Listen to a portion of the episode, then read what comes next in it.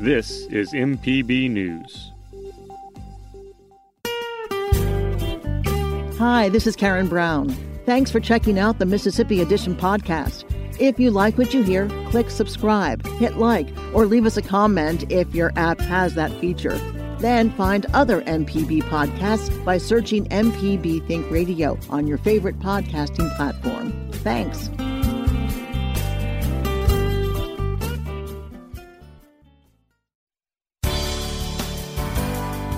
Good morning. It's 8:30 on Wednesday, May 27th. I'm Karen Brown and this is Mississippi Edition on MPB Think Radio. On today's show, the governor asks for continued resilience from Mississippians and the Senate Appropriations Committee gets an economic forecast. Then we look at the phased reopenings of restaurants in the region in our latest Gulf States newsroom roundtable. Plus, after a Southern Remedy Health Minute, dreaming in the time of COVID. This is Mississippi Edition on MPB Think Radio. Cases of COVID 19 are trending toward the 14,000 mark this week, signifying that the fight against the coronavirus is far from over. During his daily br- press briefing yesterday, Governor Tate Reeves addressed the need for continued resilience. We do continue to see a steady number of cases in our state. That number is not declining significantly, and it certainly should serve as a warning to all of us that this disease is not disappearing. We have to stay vigilant. At the same time, our active hospitalizations, our ICU patients, our number of ventilators, and our total number of deaths, every single one of them being a tragedy, have continued to stay relatively flat. The number is so low that they fluctuate every single day, but it looks like the number of cases is primarily driven by finding asymptomatic or unserious cases through our ramped up targeted testing. Reeves says the steady number of cases are the result of aggressive testing measures, including in the state's hardest hit population centers, long term care facilities. The most impactful testing push has been in our long term care facilities, specifically our nursing homes.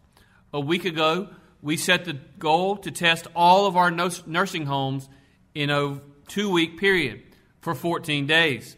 I want to report to you today that we are a little over halfway there. Remember, that was testing approximately 17,500 patients and approximately 10,000 employees in each of these facilities throughout the state. I'm proud of the progress that we have made there, and we'll continue pushing forward to meet our ultimate goal of testing every single one. To everyone working and living in a nursing home, I know it's not pleasant, it's not fun, but it is necessary, and in the long term, it will save lives. It is probably the most meaningful thing that we can do at this point in the cycle. As cases remain steady, the state looks to its financial recovery. The Senate Appropriations Committee held a hearing yesterday in which they were briefed by Commissioner of Revenue Herb Frierson and state economist Darren Webb about the state's financial situation. Webb says nationally the forecast is for a deeper than expected recession. As a general rule, the recession is expected to be deeper than what we were saying in April and the recovery time, because the recession is deeper, it takes longer for us to fully recover. So a lot of people will describe the current situation. You know, you hear all these phrases all the time. It's unprecedented. It's um, uncharted waters, and those those are apt descriptions. This is totally new. Uh, this is uh, something that we've never experienced. Certainly, we've had pandemics before. I don't think we've ever had the kind of global response to a, a pandemic like we have this time. Uh, and what I'm specifically referring to is the essentially shutting down of the global economy. And if going into this episode, uh, the national economy and, and somewhat to a lesser extent, the state's economy was doing quite well. And so this is, this is like slamming on the brakes uh, for the economy. Webb says the state will likely follow the same national trends, with recovery beginning in the third quarter, albeit slower in Mississippi. So, what does this mean for the overall Mississippi economy? Again, the story is basically the same deep recession, long recovery. Um, historically speaking, we do not do as well as the U.S. Uh, it's very rarely that we outperform the U.S. Uh, We think that for the first quarter, first quarter, we declined about 5.3%. We think for the second quarter, we are going to decline 44%. So, like the nation, we do think that recovery begins in the third quarter and then strengthens in the fourth quarter. So basically, we're following the same pattern as the nation, but at lower growth rates. Um, if you if you think about the last recession, one of the things that really drove growth during the recovery was growth in metro areas. Mississippi does not have metro areas. We have relatively small metro areas, uh, and so we did not participate in that early recovery. Uh, and that could be the case this time as well. The big picture, Webb forecasts the state's economy, which still hasn't fully recovered from last decade's Great Recession, will not reach pre COVID levels until 2023 at the earliest. So, this means that it does take us longer to get back to our pre recession level, whereas at the nation, we think sometime mid 2022. I only carried my model out to the end of 2022. I didn't carry it out any further because honestly, I'm just not so sure that there's um, much we can say about that, especially at the state level. Uh, but at the earliest, we're looking at 2023 before we're back to our pre-recession levels. Some say, well, you're, you're pessimistic. Maybe I am, but if you go back to the last recession, as of the fourth quarter of 2019, we had technically not regained the pre-recession back in 2008 level. Okay, so we were right at it, like one tenth of a percent below, but from a technical standpoint, we hadn't actually reached it. So I don't. I think that the, the, the history shows that we, we have had a, a very slow recovery over the, the last recession, and I think we could do that this time as well. Reeves, aware of data Webb presented during the hearing, says the most important point is the many unknowns Mississippi is still facing. We know that we have a long road ahead. The most important thing to me was his point about what we don't know. Now, politicians do not like to admit when we don't know things, but I'll admit that in this pandemic, I do not have all of the answers. I do not know what the virus is going to do through the summer. I do not know exactly what the fall is going to look like. I do not know when exactly Mississippians will be able to engage in the economy enough to get us back to better, higher levels. I have been exposed to more data and more information than just about anyone in this country. I have access to more capable, competent experts than just about anyone in this country. I still don't know what the summer is going to look like. I still don't know exactly what the fall is going to bring us. Right now, we have not only a public health crisis before us, but also an economic crisis unfolding. It is going to take continued effort, continued engagement, and continued empathy by all of us. Coming up, we look at the phased reopenings of restaurants in the region in our latest Gulf States Newsroom Roundtable. This is Mississippi Edition on MPB Think Radio. Hi, I'm Dr. Jimmy Stewart, professor of internal medicine and pediatrics at the University of Mississippi Medical Center. On the original Southern Remedy, we answer questions about all aspects of your health and share some of the latest medical information in the news. You can listen to the show on Wednesdays at 11 on MPB Think Radio, or you can subscribe to the podcast by searching for Southern Remedy on your preferred podcasting app.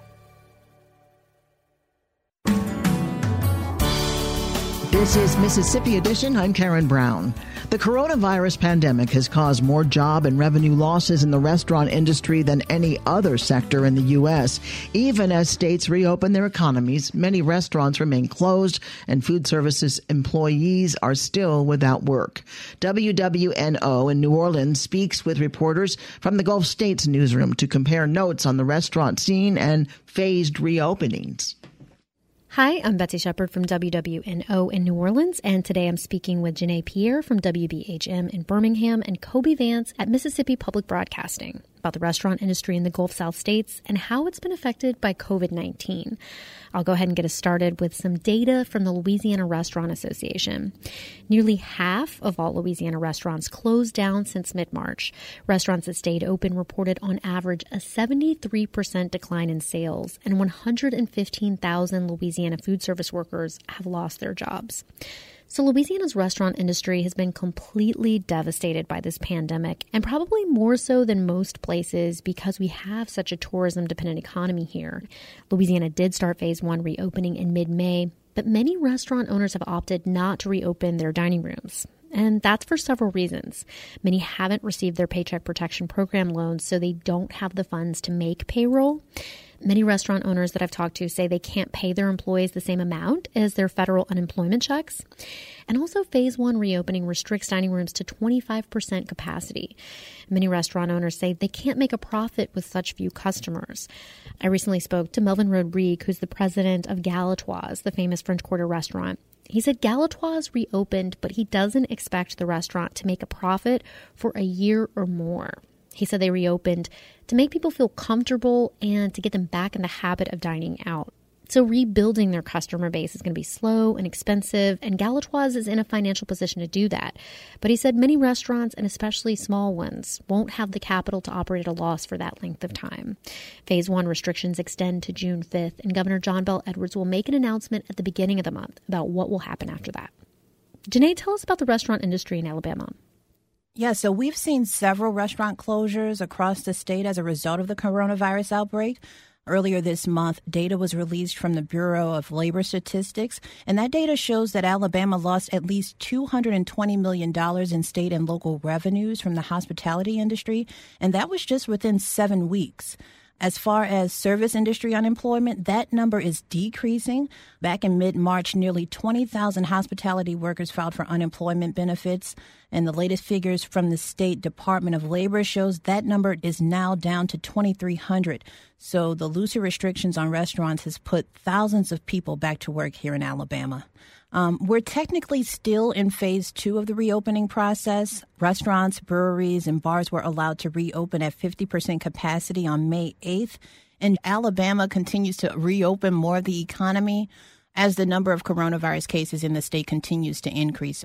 So, moving to the next phase is not based on COVID numbers going down. It doesn't seem that way, no. Kobee, tell us what the situation is like in Mississippi. Yes, in Mississippi, um, we're also being hit very hard. Right whenever this all started, the governor put in the shelter in place order, and that required a lot of businesses to shut down, and that included restaurants. A few weeks ago, the governor allowed restaurants to begin to have people come back into the buildings at half capacity. But that being said, their staffs are not entirely back yet. Uh, we are seeing that uh, a large number of people are still calling the state unemployment lines. Um, the Mississippi Department of Employment Security is running at maximum capacity. They've hired on tons of more staff, but calls still can't get through. Um, Governor Reeves has proceeded to reopen as many things as he can, but he says he's following um, the state health department's uh, data. But as we look at the uh, the data that's coming out now, you've seen a small upticks here and there of case numbers, and it, it brings in the question, you know, is this just going to keep prolonging the time it's going to take for more businesses to reopen, for restaurants to be able to bring back in more capacity? Thanks, Janae. Thanks, Kobee. Thank you. Thank you.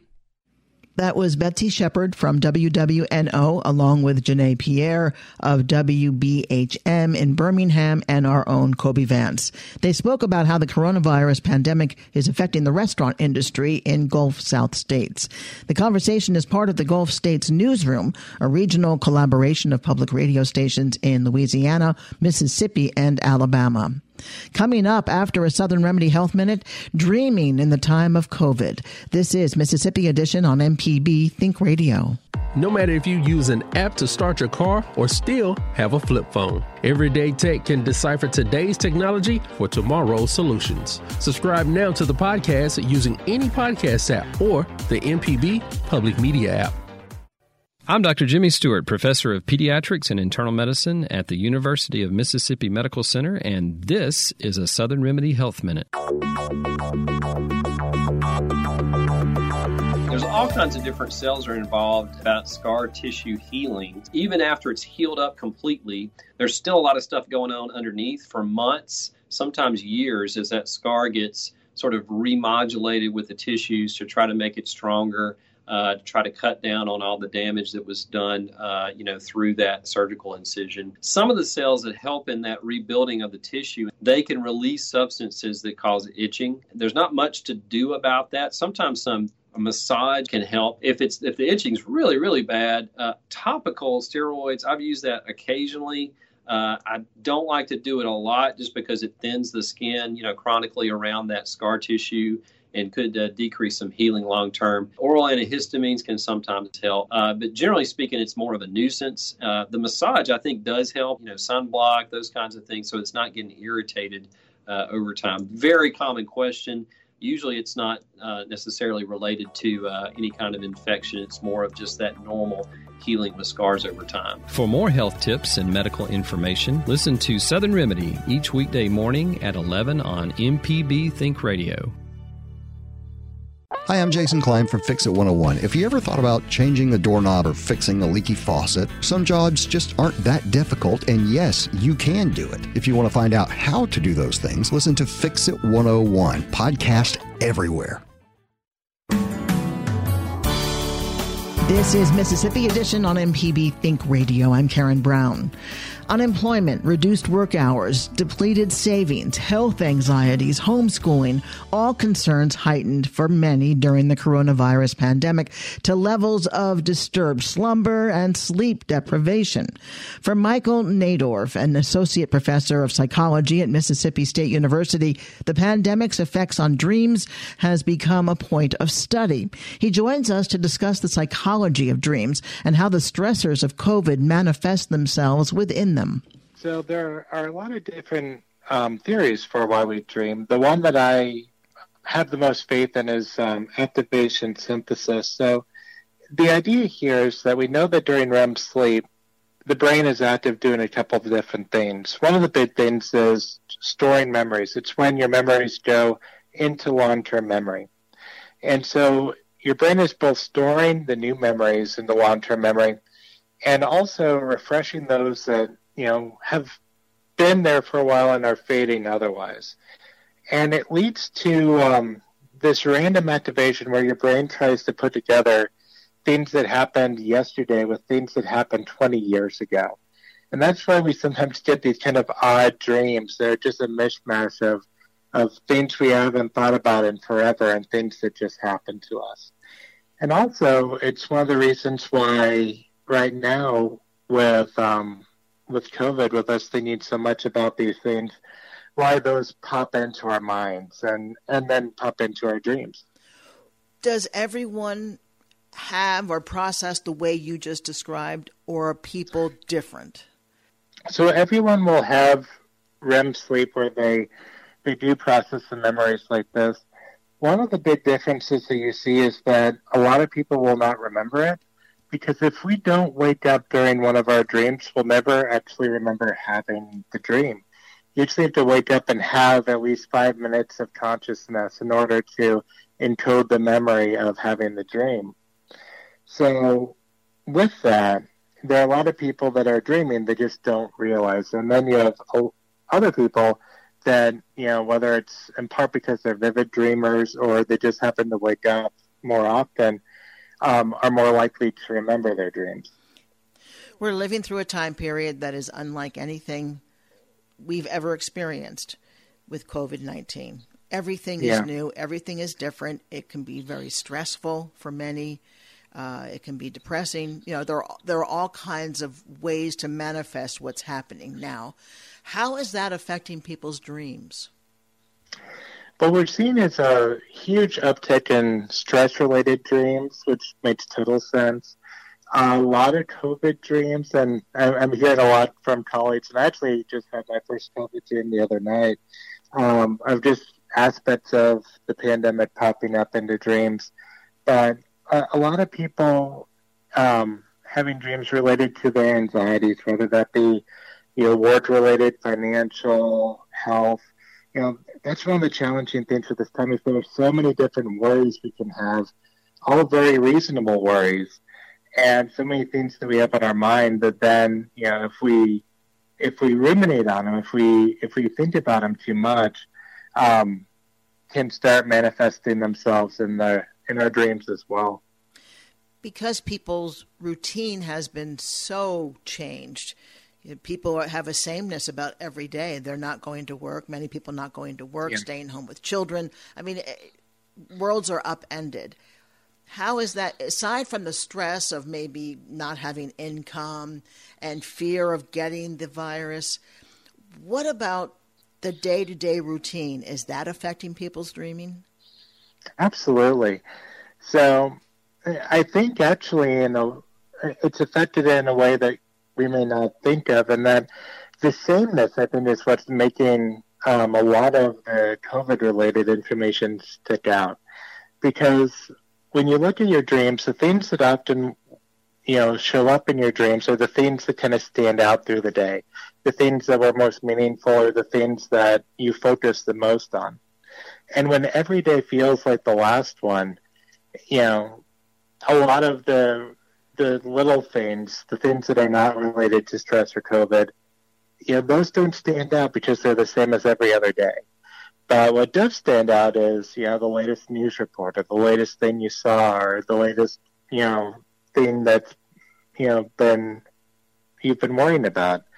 So I think it's actually the sameness has actually made it so those anxiety dreams stand out more than they did before. During this time when dreams are the result of stress or, as we said, fear or anger or whatever that might be, mm-hmm even if you don't remember the dreams, can they affect your quality of sleep? Absolutely. So I think a lot of us have had it where, you know, we don't necessarily remember the dream, but you just know that you had a really restless, you very agitated sleep.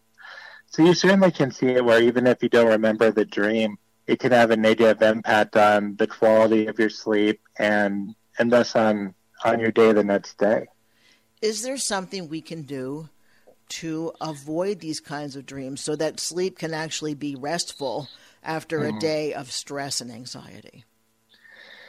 I think the biggest thing to try to do is a couple fold. I think one is just trying to reduce anxiety levels as much as possible. And to do that, I would say um, limiting how much we're you know consuming just COVID related news. Obviously, you want to stay up on the news, but not watching for several hours on end, that sort of thing. Um, trying to still do things that are, you know, self care, you know, even if it's just taking a couple minutes and, you know, doing some relaxation exercises, deep breathing, those sorts of things, that can actually really help if you do that several times throughout the day to, you know, reduce your overall anxiety levels. And, um, I'm sorry, go ahead. Mm-hmm. Go ahead. No, go on and I think you know also just trying to focus on yeah if you have worries worry about the things you can control and if it's something that you recognize that you can't control as much as you can try to put that to the side. Just realizing that if it's outside of your control th- there's truly nothing you can do. You can't change the outcome. So the worrying will do nothing other than just increase your anxiety and make it worse. What if your children are having nightmares? Is there anything you can do to help them?